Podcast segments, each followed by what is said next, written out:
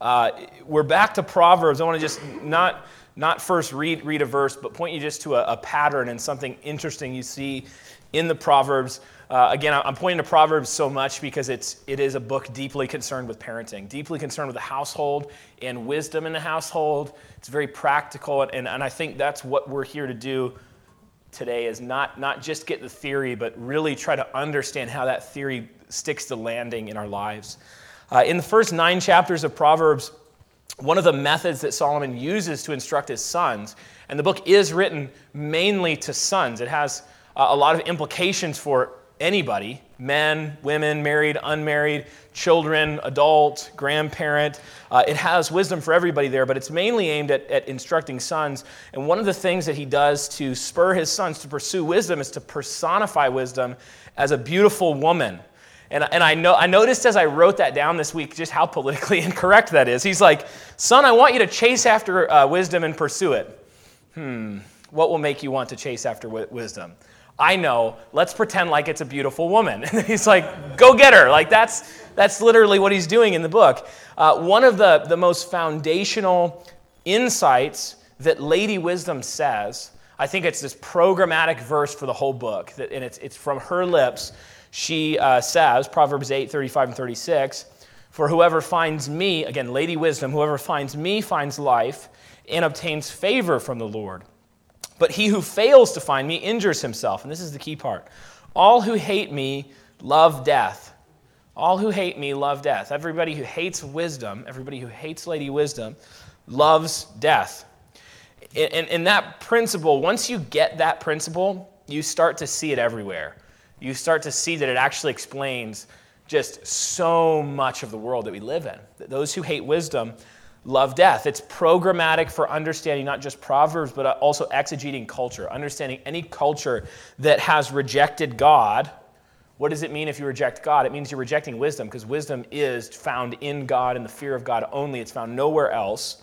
That if you reject God, you therefore reject wisdom. And what you are doing every time you reject wisdom, whether you want to be doing this or not, is embracing death. You're saying, I would like to reap death in this area of my life. If I reject sexual wisdom, I'm embracing sexual death. If I reject theological wisdom, I'm embracing theological death. If I any area that you, you reject wisdom, you're embracing death. Okay, one of the things that this verse illuminates in, in, in, in actually kind of particularly harsh clarity in our culture is the, the, the antipathy of our culture to, to femininity in general and motherhood particularly. Our culture is deeply um, antagonistic towards motherhood. It has a hard time say, praising motherhood. It has a hard time saying that motherhood is a good, is a, is a great good, and not even maybe a lesser good among a plethora of goods where you should probably choose other goods over that good. Our culture has a hard time saying that. Why? Well, because we have uh, rejected wisdom, and so we, we hate, or so we love death. Um, th- uh, just think about what we glorify in terms of femininity this is another one of those i'm not trying to be provocative for the sake of being provocative but i'm trying to get us to just think about think about the ideals that our culture upholds for, for women for femininity and for motherhood. We glorify a vision for femininity that ends up making the ideal woman an intentionally barren woman. An intentionally barren woman. A, often a debt-laden intentionally barren woman who is doing her best imitation of being a man as far from keeping and cultivating a fruitful home as possible. The ideal for womanhood in our culture is as far as we can get it from being a keeper at home. Uh, you can watch almost any like blockbuster film, action films especially do this. Uh, they try to push the narrative that women are basically men, that there's no ontological difference. There's no difference in, in essence or being between maleness and femaleness, masculinity and feminine, men and women. Um, they push this idea by, by portraying uh, like a female uh, star in an action film will often be portrayed as a childless, unmarried expert in hand to hand combat who can beat up men who are 100 pounds heavier than her and like superiorly armed right? Think about how many times that idea is portrayed in, in a movie. And, and to do that, what's interesting is we actually have to use CGI. You, you just can't, that doesn't exist in the wild. It's just it's not a, that's not something you see out there. Uh, not to say that a woman who, who learns like maybe self-defense that's a great idea. You should learn self-defense. Like let's get some equalizers. Men are bigger. Let's get some and men are evil. So let's get some equalizers like a gun and a taser and some pepper spray and some jujitsu and i'm fine with all of that. But all things being equal it's very difficult for even uh, maybe in the top 10% of physically fit women to take on even the bottom 40% of physically fit men there's a reason for that. There's ontological differences. There are differences, creational differences there. And our culture is doing everything it can to kind of plug its ears, uh, p- put its hands over its eyes, and say, we don't want to see that. We're going to, we're going to write stories. You can see a, a culture's values through its stories. We're going to write stories where um, we can live a different reality. So, our cultural vision has upheld a vision of feminine flourishing that, that it looks like this. And this is kind of a, this is a gross caricature, but uh, it captures a lot of the essence of the cultural narrative on femininity. Uh, we would start like this. We'd say, we'd make, let's make sure that our girls are chemically sterile from a young age with hormonal birth control. Don't worry about the consequences of massive long term chemical alteration of your body chemistry. Number two, let's normalize culturally in our media and our stories, uh, everywhere we can, uh, promiscuous sex from a young age with multiple partners. If uh, somehow like a child manages to slip through our gauntlet, uh, then we will pay an assassin with a medical degree to chop up the child and vacuum the child out of the womb. This is normal. This is happening how many times today? It's a Saturday in Illinois. I don't know. In, in Utah, it'd be eight. There'd be at least around average of eight women today in Utah who will go down. There's only two places you can do this that I know of in northern Utah. And, and there will be eight women on average who will do that, exactly what I just said. It's not a caricature, that, that's happening. And we're a conservative, we're a red state. Um, let's encourage our girls to, to saddle themselves with massive student debt, uh, to, to get a degree, to get a job, to delay marriage until the late 20s. I'm pro educating women. I'm pro women getting degrees. Don't hear me say anything different. Uh, if a woman does find herself married, make sure she gets a dog and avoids children for at least half a decade at least half a decade. I've done a lot of premarital counseling. Probably eight out of 10 couples that you sit down with as a pastor and you say, let's talk about kids. Let's talk about the goodness of kids. And, and a lot of times, Christians, these are Christians, they'll say, we, we are def- we're, we're totally pro kid in 2026. We're totally ready for kids in 2028. We're totally ready for kids, and uh, let's, let's, we've got to settle in for five or 10, 10 years.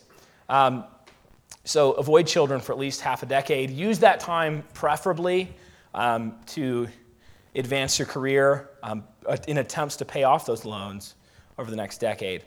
Uh, if you do have kids, make sure that you only have one or two. And be sure that we farm the parenting of our kids out as much as possible to others. So, uh daycares and, uh, and a school of some sort, so as not to harm your career. Okay, that's a little bit of a caricature. It's a little ham fisted, but that story has been lived out tens of thousands of times ten, in, in this state, in this region, over the last 10 years. Tens of thousands of times. That story is the real story of real people here. And, and that story is being upheld as this is a pretty good vision for femininity. This is a pretty good idea of how to order uh, your life. Young ladies, we, we tell our young ladies this through our culture, our cultural medias. Um, and, and I hope you see how basically all of that, it's almost if you were to design a system to make it as hard as possible for a woman to be a keeper at home. That would be it. Think about the way student loans alone function in that. Oh, Man, the only successful educated woman is one who goes to college. Okay, so what am I going to do? I've got to get maybe 10 or 20 or 30 or 40,000 dollars in debt and then I get out of it and what do I what do I do? Well, maybe I'm going to get a $40,000 a year job. How much time is it going to be? And then by the time kids happen, we have to pay for daycare now to keep paying off the student loans. You see how this is basically aiming to keep women as far from the home as possible, as long as possible. Okay, those who hate wisdom love death. We have an enemy. He hates us. He hates God. He hates everything made in the image of God. Think about, kind of in a disconnected way, think about the narratives of overpopulation and climate, state sponsored climate engineering. Like, I'm not commenting on the science of climate change right now. If I did it, I'm not going to. Um, but think about just those two as narratives that the world has too many people. Look, I flew over southern Illinois. The world does not have too many people. There's room. There is fertile land. Like, there's plenty of space. Go to Utah. Like, we're all bunched up in like this little, little circle. There's a whole state out there. Go to Wyoming. If you don't believe me, just go to Wyoming. Go to Russia. Um, the narratives of overpopulation are basically that God has made a world, or that nature, Mother Nature's made a world, where there's a fixed pie of resources and human ingenuity doesn't make it bigger. Taking dominion and subduing the earth doesn't make it bigger, which it does, by the way. It's just a fixed pie, and it's a, it's a zero sum game. That the, the game, if there's new people, they're going to take resources from somebody else. Instead of viewing the people the way the Bible does, viewing the people as resources that expand the pie and actually serve other people. More people is good for other people, is, is the world God made. These, these issues are basically designed to mentally sterilize our whole cultures, to put up huge mental and cultural barriers around feminine fruitfulness, homemaking, things that were culturally normal for thousands of years, families with five plus children. Uh, things I'm reading William Gouge right now, a theologian from a couple hundred years ago. He had 13 children. This was normal. Eight of them made it to adulthood. So, I mean, there was a high infant mortality rate, but 13 kids, that was very normal our great great grandparents wouldn't consider the modern Mormons weird. They would say, like, why don't you guys have any kids? That was like the Roman Catholic Irish, man, they'd be like, those Mormons, man, they're really slacking. They only have eight kids. I'm not saying eight kids is the idea. I'm not saying thou shalt have nine kids. I'm not saying any of that. But I'm saying let's think about the narratives that our culture is portraying as feminine flourishing, household flourishing, and ask the question of why. Like, why is this narrative the norm? What is it, what is it pushing against? It's pushing against um, fruitfulness. In locations where this, this cultural ethos is even more entrenched than our own America, this is entrenched, but not nearly as entrenched in places like Europe. Um, there are whole cultures that are the fruit of Christendom, that were basically the fruit of massive Christian civilization building for 1,500, 1,600 years, that are going to be dead if nothing changes in a couple decades to a century. Whole European cultures. Why? They're not having children. They're not having children. And so th- those countries are going to be replaced by cultures that are, which are often Islamic cultures in Europe right now. I'm not making any racial kind of stereotype. I'm talking philosophies of life. The Islamic worldview, whether you're white or, or Arabic, is one that embraces, for lots of philosophical, cultural, religious reasons, fruitfulness white European modern culture has rejected it as an evil because of these narratives of freedom, personal autonomy, uh, economic success, and uh, overpopulation, climate control, uh, it, it, serving the earth. So, in contrast to that, and I would label that, if I had to find a label that I think would make people see reality, I would call that kind of culture an orgy of death. That's what I'd call it. The, the idea of this culture to have, is to have as much fruitless sex as possible with as little commitment as possible. That it's kind of success in this culture. I'd call that an orgy of death. And in contrast to that, if we look at the glory and the goal and the counterfeits in the gospel as related to Christian motherhood, we'll find that God's vision for fruitful femininity is kind of a green thing. It's a growing thing. It's a very vibrant thing. And, and because it's a green, growing, vibrant thing, it's a civilization nourishing thing in its, in its heart. Uh, so, like with motherhood, let's, let's begin with the glory, or like we did with fatherhood, let's begin with the glory of motherhood.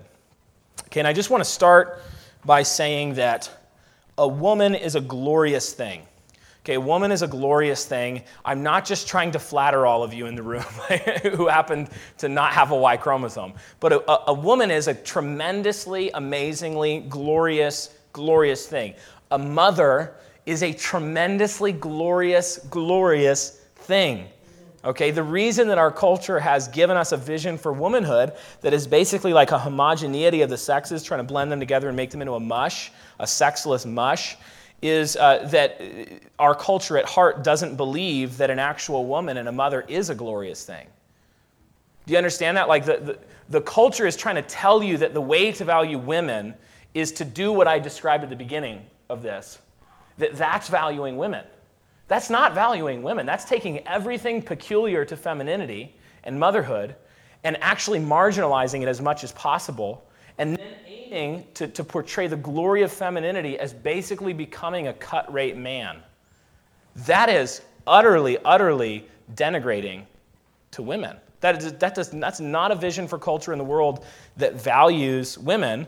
And, and what makes a woman a woman, it's a, it's a vision that actually at heart exists out of hatred for women. There's another principle that once you see it anywhere, you see it everywhere. And it's the principle that if a culture hates God, it will hate everything that reminds them of God. Okay, so human beings were created in the image of God. Why does our culture hate men so much and hate women so much? Because they remind them of God. They're like, every time you see a gloriously masculine man or a gloriously feminine woman, it's like just screaming, God is good. God is glorious. Look at the world He's made. Look at his, uh, the richness of His creation. Look at the fruitfulness of it. And, and they can't stand it. And so they try to assault it as much as possible. So the glory of a thing is the effulgence, it's the overflow, it's the brightness of its goodness, the weighty goodness of a thing that's doing what it was made to do by God. So a woman who loves being a woman, a, a woman who's a godly, feminine woman, is a glorious thing. And the reality is that women like that adorn humanity, like adorn humanity. Like if you were to look at, uh, a, a, do you guys have scrub oak here?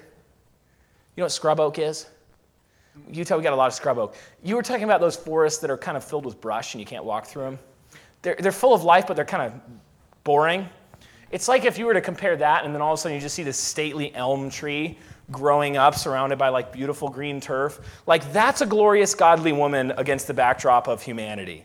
It's a glorious, beautiful thing. And uh, it's a, a, like a smiling, fruitful, godly, joyful, gloriously feminine woman is, is like sun breaking through uh, clouds after weeks and weeks of rain.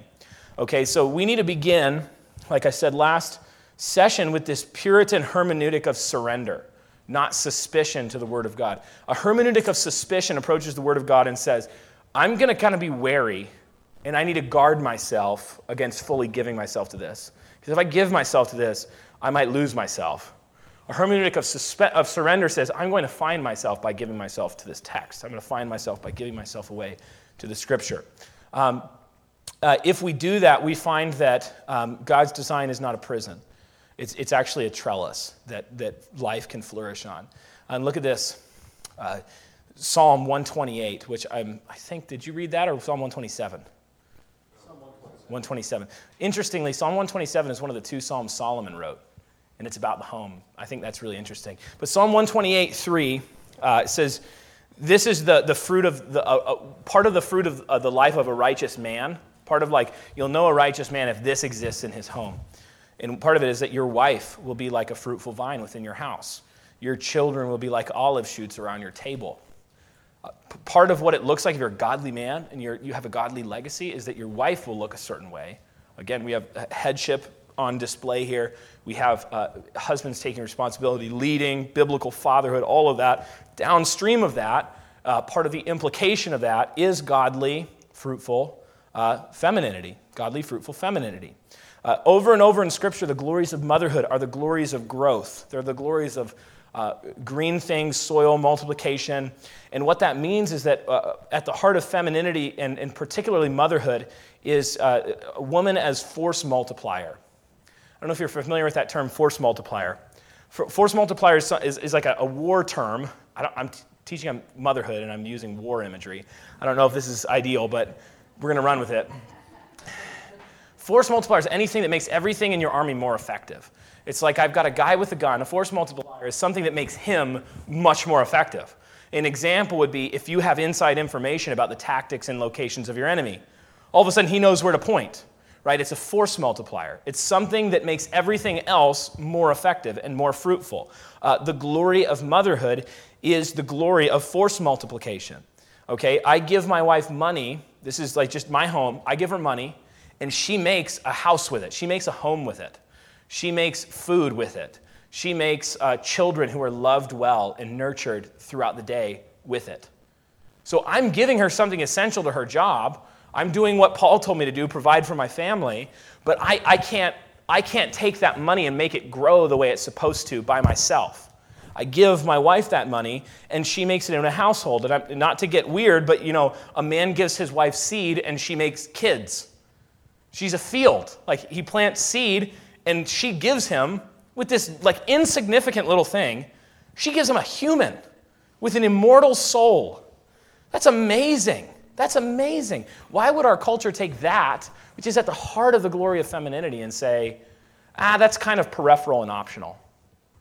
I can't do that. Masculinity couldn't do that with all of the genetic labs in the world in a thousand years. Okay, I built uh, a, a house.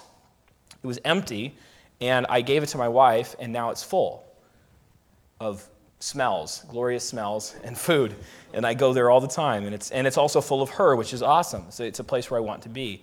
Um, she took that house, she made it a schoolhouse where those children with immortal souls are going to be made into men and women in my house. Without her, she's a force multiplier. I'm a guy with a gun. She's the inside information direct, like she is making it more and more effective. So the glory of motherhood is the glory of multiplying image bearers with full stomachs and fat souls and dirt under their fingernails, which is a glorious thing if you have children. Um, the glory of masculinity and fatherhood is like the glory of taming a wilderness, uh, killing an enemy, and winning a woman, making a new family. It's a glory with sharp edges. Uh, the glory of femininity is the glory of, and motherhood particularly, is the glory of completing, help, fruitfulness, multiplication. Uh, it's the glory of replication. And so our culture would, would lie to, to women and tell them that their glory is to be as good of an imitation of that masculine vision as they can. That that's where glory is to be found. And in order to do that, the, our culture has to make the home look like a prison. It has to make the home look like a prison. It has to say, man, wouldn't you do anything to just not be this? Wouldn't you do anything to be not this? And it, and it just so happens that the this is exactly what Paul describes in the Word of God. The this we're trying to avoid from that cultural narrative is exactly what God pres- prescribes for us. Okay, so let's talk about the goal of motherhood before I go on and on and make this as long as the last one. Uh, we'll, we'll, we'll talk about three parts with this particularly. Again, we're building each time here. Uh, Jared laid down a foundation. We built some, some fatherhood foundation, and now we're building motherhood on top of that. These are all interdependent. So keep in mind everything I said last time. But the first aspect of the goal of motherhood, what does successful motherhood look like, is that motherhood is aimed at fatherhood's mission. Motherhood is aimed at fatherhood's mission biblically, that she helps her husband accomplish his God given task of colonizing and cultivating the world into a green growing thing with God's image bearers. So she joins him in his mission. It's his mission, it's his house, and she joins in that and actually makes it effective.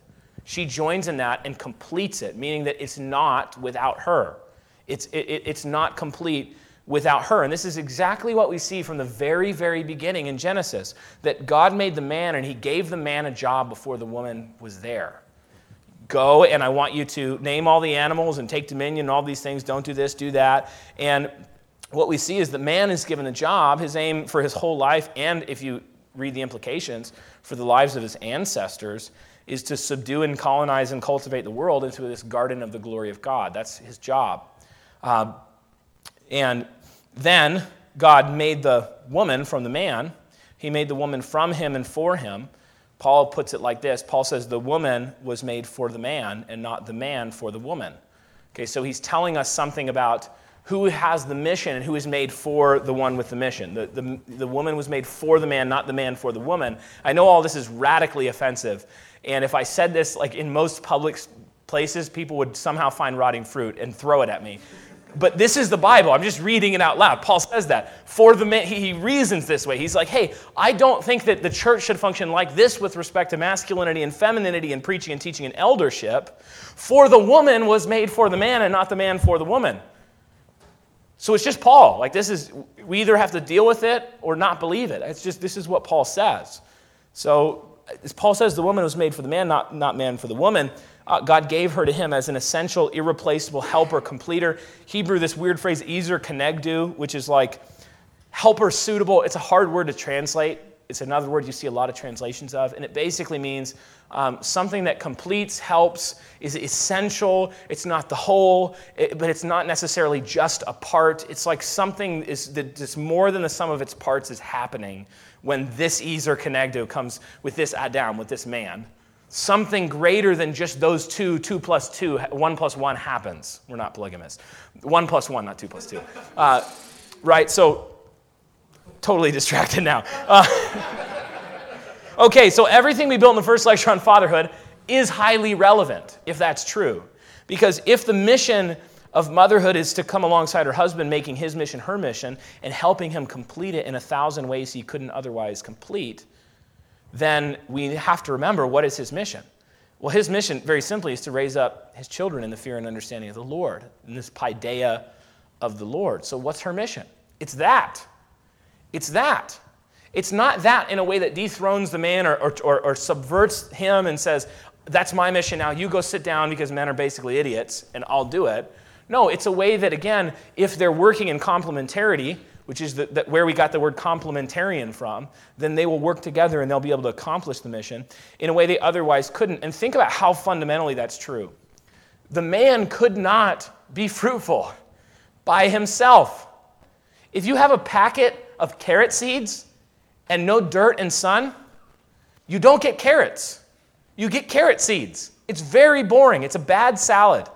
Okay? You need both. You, can't, if you have Adam by himself, it's like, even if he was immortal, it'd be a very boring world. Even if Adam never sinned and just lived forever, kept eating at the tree of life, and he was just, oh, here I'm, that's a pig. I named it a pig. Hi, pig. How are you doing? Oh, like, hi, zebra. It's boring. He's just there by himself. There's no multiplication. And what fails to happen is that Im- the image of God fails to multiply over the face of the earth. How will the glory of God cover the face of the earth as the waters cover the sea? by covering the earth in image bearers of God, by covering the earth in his image, bearers at peace with him through Christ. Okay? So we need the woman, we need the man, you can't, and, and we need each of them to be doing what they are, or it doesn't work. It just doesn't work. Uh, so the goal of motherhood, first, is to help her husband perform his God given duty. So, number two, the goal of motherhood motherhood is aimed at bringing life. Okay, the blessed man of Psalm 128, like we looked at, is this fruitful vine at his table. The blessed man is the, is the man with a fruitful vine at his table with the children like shoots from her. Again, the language of motherhood, I'm not going to belabor this, is the language of green, growing, multiplying things. Okay? And what I want you to think about now when you're thinking about uh, motherhood being aimed at bringing life is what that fundamentally means as we stick the landing into your life. Like, what does that mean for day to day motherhood? What it means is a lot of work. What it means is that motherhood is aimed at work. The man, the man was aimed at work. He was, he was made to be a working thing, even before sin. So, so was motherhood. Not the same work, not working the soil the way he works the soil, but working the offspring, working his offspring. Um, when you look at the, the, the way that growth happens in Scripture, I'm, I'm trying to think of how to phrase this maybe more helpfully than I have written down here. Think about Paul's metaphor for uh, death, burial, and resurrection of Christ in 1 Corinthians 15. That's probably a good place to start. Think about how Paul says multiplication happens. So, so Jesus is like this seed that fell to the earth and died. That's the cross and the burial of Christ. And through that, if he hadn't done that, he couldn't have germinated and come up and borne fruit 10, 20, 50, 100 fold. But he did. He went to the ground and he died, and he sprung up, and life happened in multiplication. What's the image? Life happens through death, life happens through giving away. Life happens through the giving away of yourself. And so when you think about how this relates to the life giving capacity of motherhood, it only ever happens through giving yourself away. A woman gives herself away to her husband, and then she gives herself away to her children. So life happens through being given away. Life happens through mess and death and, and pain and toil, is the implication. I know, like, especially when we add the curse into this, that's how life happens. Proverbs 14:4 says, Where there is no oxen, the manger is clean, but abundant crops come by the strength of the ox. So if, if, if Solomon wrote Proverbs 14:4 today, I'm convinced that he would have said, Where there are no children, the shiplap in the kitchen is spotless. Okay? But abundant, abundant joy comes through the scrawls of the toddlers. It's like this is the implicate. If you want fruit in life, you have to embrace being given away and toil and, and, and hardship and death, even. Uh, built into the idea of motherhood, the, the, the, built into the goal of motherhood is the idea of gain through being given away. And so, lastly, number three, motherhood is aimed at tending, cultivating, and turning a profit on that gain in the household garden. So, she's aimed, number one, at the father's mission, which is fruitfulness, and then uh, raising children up in the paideia and the nouthesia of the Lord. Then she's aimed at bringing life through giving herself away, tending and nurturing. And then lastly, this works itself out in cultivating and turning a profit on, the gain, uh, on that gain in the household garden. We have a fertile field where people are being grown. That's the crop here people, immortal souled people. She gives away herself to her husband, and then she gives away her body even to her children to grow and nurture them, and then she continues giving herself away for their sake. And now we have the constituent parts of a household. Like that, those are the constituent parts of a household. Now we've had God bring together the seed and the soil, and now we have a growing thing, uh, is the implication. And what I want you to see is that just as motherhood is fundamentally the act of bearing fruit through giving oneself away, so the household economy is about turning a profit through giving the household away, in a sense. So, motherhood is aimed at using the things, using all of the things the husband, the resources, the house, all of these things, even the children themselves, in order to serve the people and thus serve the world. Right? You, again, people are not resource suckers, people are resources. And so when you have children and raise them, you are contributing to the world. You're not taking away from the world. The world wants you to have that totally upside down and believe that they want you to think about your kids in terms of their carbon emissions. That they're, oh, they're going and they're producing more carbon. Volcanoes do that. That's, that's fine. People are resources. People are resources. People tame wildernesses. People figure out how to desalinate salt water and make it into drinkable water. People, people are the ones who make dirt into iPhones. Like, people are the ones who do this. Not animals, not rocks. People do. People are resources. And so, motherhood aims to turn a profit on, on, on the people for the world, or on the things for the people and the world. Her household domain is a place where comfort and energy are given away and used up for the sake of people. So, this is not a vision for motherhood that is like a sterile, Instagrammable model home to be gazed at at all. It's like a working farm. And if you've been at both, you know the difference. Because there's like farmhouses is in style right now, and I put shiplap in my bathroom. I'm not making fun of you if you have shiplap in your house. But you know the difference between a working farm and a model home. It's, it's, it's just it's, it's obvious when you walk into it. And the thing about a working farm and a model home is that a model home doesn't really serve anybody. It's just there to be looked at. A working farm serves people, serves lots of people. People are matured in it, and the fruit nourishes people from it. Motherhood is aimed at using houses like that, like farms, to grow people. So there's two highly relevant texts that we need to read. One is from Paul's letter to Titus. I've been referencing it uh, obliquely, but let's, let's look at it in Titus 2, verse 3.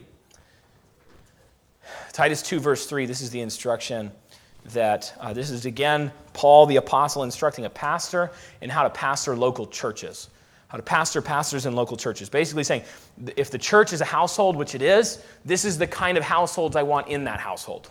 And he says, older women likewise are to be reverent in behavior, not slanderers or slaves to much wine they are to teach what is good and so train the young women to love their husbands and children, to be self controlled, pure, working at home, kind, and submissive to their own husbands.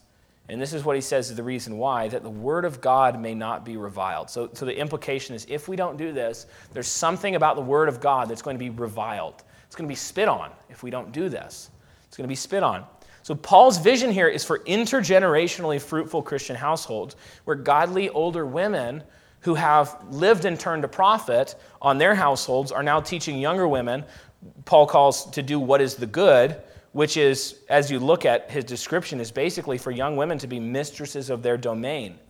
Uh, he, he particularly uses this Greek word that's it's a compound Greek word. It's translated workers at home in the ESV. It's from two Greek words. One is oikos and one is despot. And you've probably heard the word despot before, right? Like, oh man, he's a despot. It's not a good word usually. Usually we like Fidel Castro, he was a despot, or uh, Putin, he's a despot. It's like a tyrannical ruler. Okay, oikos means home. So, what is he saying that he wants the ladies to be? Tyrannical rulers of their home. Okay, he's not actually saying that, but it, that'd be a root fallacy. But he is saying, if you look at the structure of this word, it's the idea of being a, a ruler at home, in a sense. A ruler of the home, a, a mistress of the domain. This, this is, the household is like her garden. Her garden. The man's gone and chopped all the trees down, and he's fought off the wolves, and he's cleared the stumps, and there's a field now, and then they plant together, and now there's fruit that's coming up. And he goes out and he keeps like fighting the wolves and bringing the food back, and he says, Tend the garden. This is the garden. And if she leaves the garden and goes out and says, Actually, I'm going to get my AR 15 and I am going to go out into the wilderness too, and I'm going to do my best imitation of you, the garden gets left.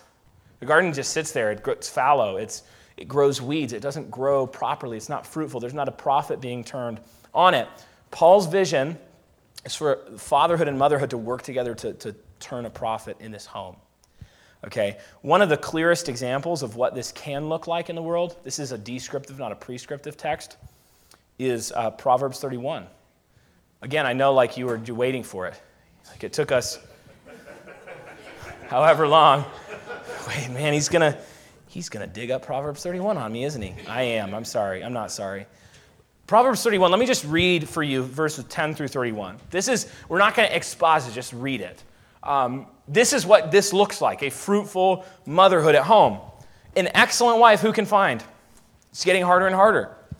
She is far more precious than jewels. The heart of her husband trusts in her, he will have no lack of gain. I want you to tally gain words, profit words. She does him good, not harm, all the days of her life. She seeks, wool, and okay, I, I said I wasn't going to exposit it, but just really quick. Notice how her orientation is towards him. Don't be offended by it, just but see it. Her orientation is towards him. She does him good and not harm all the days of her life. She seeks wool and flax, works with willing hands. She is like the ships of a merchant. She brings, today that'd be like saying, she's like the fleet of trucks that Walmart deploys, right? She brings her food from afar. She rises while it's yet night, provides food for her household and portions for her maidens. She's got household servants. Like, this is a big household. Think about Abraham's household. Abraham's household had a standing army of 318 fighting men. That was a household. Okay, that, that, that's the kind of profit we're talking about here. Okay, she uh, gives portions for her maidens. She considers a field and buys it. With the fruit of her hands, she plants a vineyard. She dresses herself with strength and make her arms strong. B- biblical Christian motherhood is a strong thing. It's not a weak thing, it's a strong thing. It's, it's, she's, she's got strong arms. She's working. She's, she doesn't need a gym. The world is her gym. Like this is, she doesn't need yoga pants and two hours at Pilates every day because the world is her gym. She's got five kids. Like what, I don't know how many calories you wanted to burn in a day, but you get 2,000 per kid per day. I don't know if you, if you meet my kids, you'll believe it. Meet Ransom and Valor, you'll believe it. She dresses herself with strength to make her arms strong. She perceives that her merchandise is profitable. Her lamp does not go out at night. She puts her hands to the distaff, and her, she's, she's master of feminine arts. Her hands hold the spindle. She opens her hand to the poor and reaches out her hands to the needy. Uh, she's not afraid of snow for her household. For all her household are clothed in scarlet. She makes bed coverings for herself. Her clothing is fine linen and purple. Her husband is known in the gates when he sits among the elders of the land. Her husband is a local politician. She makes linen garments and sells them. She delivers sashes to the merchants. Strength again, strength and dignity are her clothing. She laughs at the time to come. She's not bitter. She's not worried. She's not anxious. She's laughing. She has a smile on her face. She's a warm woman. She opens her mouth with wisdom and the teachings of kindness is on her tongue. She looks well to the ways of her household. She does not eat the bread of idleness. Her children rise up and call her blessed.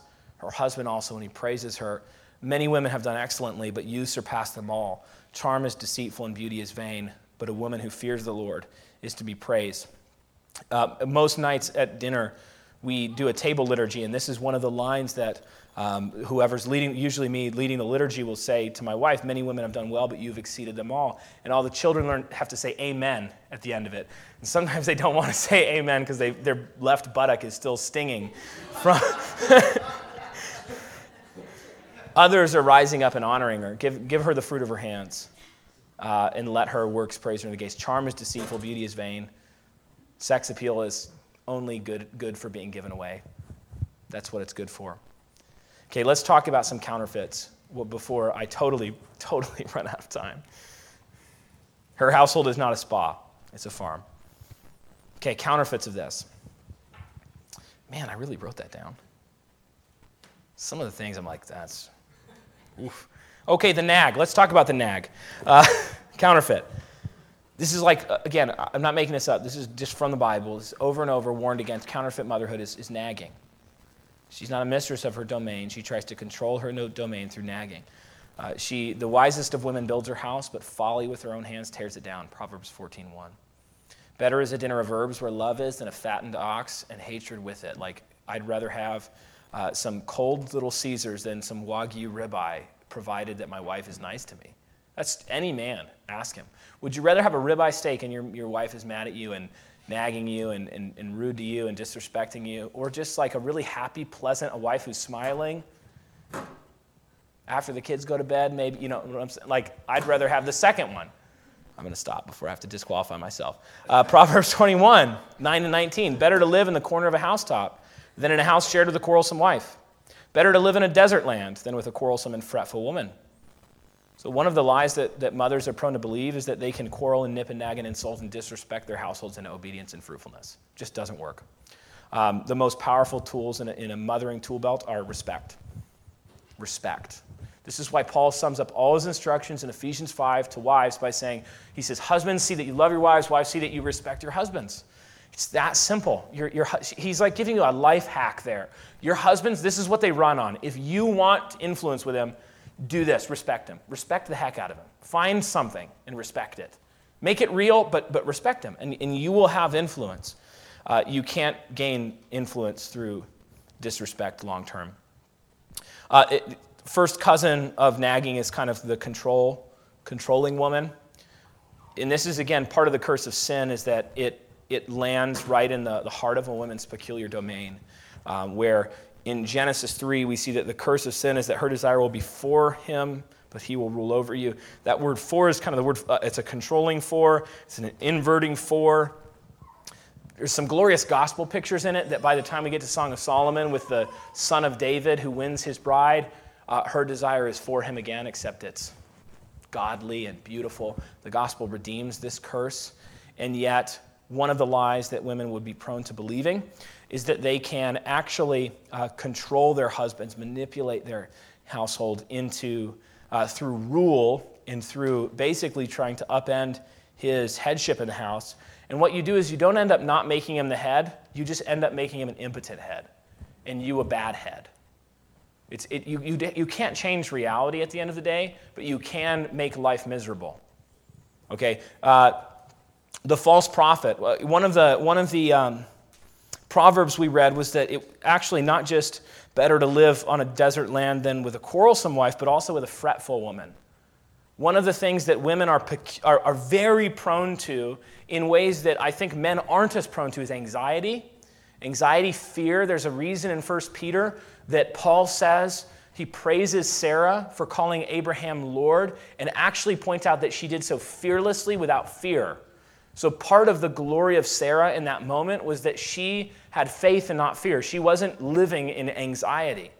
Okay, and, and so often, one of the things that happens when you worship a thing that's not God is if that thing is vulnerable to moth and rust and thieves and uh, asthma and doctor's visits, which children are, if you worship your children and the household instead of worshiping God and using your household to worship Him, you'll be very anxious. You'll be very anxious all the time. You'll be trying to worry yourself into the future. That just makes you a false prophet. makes you a false prophet. It makes you anxious. Who of you, by being anxious, can add even a single hour to a span of life? Nobody. The last one, this is the, this is the most central to our culture, I think, is this counterfeit of biblical, glorious Christian femininity and motherhood, the 40 year old, 20 year old. This was very simple and very pervasive. I know, I know. Uh, if this, just never put this online. Um, here's what the world is telling women you're an object, and your greatest power as an object is in maintaining the sex appeal of a really hot 20 year old. literally. Almost every cultural narrative lands there somewhere. You are an object, and the most power you're ever going to have is in being a really, really attractive 20 year old. The body of a really attractive 20 year old. Motherhood stretches you out, inflates you, it rearranges things. The seed falls to the ground and it dies. Gain comes through death. It only ever does. Life, death, resurrection. Life, death, resurrection, fruit. That's, that's the pattern that God's built into the world to preach the gospel. Okay, so women have to give themselves away to varicose veins and stretch marks and weight gain, and you know they have to give their bodies away to not be 20 year old anymore. And, and what our culture wants women to believe their greatest power is in just clinging to that as long as possible pretending for the next season of life that you're still that, even though you can no longer really pretend, until you're just miserable. And it's like clinging to a, it's like a tulip trying to cling to its blossoms. It's just, they were, there, they, they, were, they were good. They were there. Feminine beauty is glorious and good. Like the 20 year old feminine beauty is amazing. I married a 19 year old woman and I was very pleased to do so. It was amazing. And I'm glad that she's 29. And I'll be glad when she's 39. I'll be glad when she's however many, you know, 14, 15 kids from now. i will be glad. when, when, like the last pregnancy, those varicose veins look painful and just, man, but I'm so glad for my son. I'm so glad for my son who, whom we got through that. It was worth it. It was worth it. Okay, don't believe the lies. Don't believe the lies. Our bodies were not made to cling to sex appeal, our bodies were made to be given away. Okay, men and women, but women are so prone to believing the lie that your body was not made to be given away. It was, be, it was made to manipulate and hoard. It was made to be a tool of power. That's not what it is. It's not what it's for. It's for life. Okay? Don't worship at the temple of Aphrodite in Lululemon. Okay, moving on. Motherhood and gospel. Okay, we noted that the curse of sin lands right in the heart of the home. Uh, pain in bearing and raising children, right? All of that. And, and, and what I think we all need to hear often is that the Lord Jesus, when He saves, He, he delights to walk right into the center of where the curse is landed for us, particularly. Um, he, he likes to, to redeem men who have been cowards and failures by walking in as the better David, who was not a coward and stood down giants and slayed dragons, and then lift you up and make you like him. Okay, uh, Jesus loves to walk into the heart of the, of the curse on, on motherhood and femininity and bring life. There's this peculiar passage in 1 Timothy. For Adam was formed first, then Eve. Adam was not deceived, but the woman was deceived and became a transgressor. Yet she will be saved through childbearing if they continue in faith and love and holiness with self control. There's many different opinions about how to tr- interpret this verse. I-, I believe what Paul is saying is that she will be saved uh, through the curse, not by means of the curse, but passing through it. So um, think about this like you will be saved through the flood. You're not saved, Noah wasn't saved by the flood. He was saved by the ark that carried him through the flood. I think that what Paul is telling us is that she will be saved even through the, where the, the very heart of the curse lands in her life, which is in childbearing, pain and toil and, char- in childbearing. That Jesus uh, loves to walk into the heart of the curse and actually save right there. He, he, he, saves, meaning he'll bring you safe to the other side through being given away and giving your body away and dying and all of that and pain and toil. And women died even way more in childbearing when Paul wrote that. I mean, this is a very real situation. It's still very real. And what Jesus is saying is that if you give yourself away, and you, you, you lean into the glory of being what you are, he will save you from all of the effects of the curse in that, even through death. Even, even when you die with your body all stretched out and all kind of rearranged and having born all kinds of children and, and then dealing with those children for the next 40 years of your life, like he will save you through all of that. He will save you through all of that. He will walk right into death and he will bring life. And so, if I may be so bold, ladies, let the word of God exhort you to be gloriously feminine creatures, to be what you are with joy, to lean into it, to say, I am so delighted to be a woman and a mother. I'm delighted to be that. Don't waste your time wanting to be something else. Don't waste your time. It's a waste of time. Don't idolize somebody else's calling and, and, and situation. Lean into it. Dress yourself with strength. The Lord will make your arms strong. He'll put your hand to the work. It'll be hard work, but it'll be good work, and it really is the work of Christian civilization.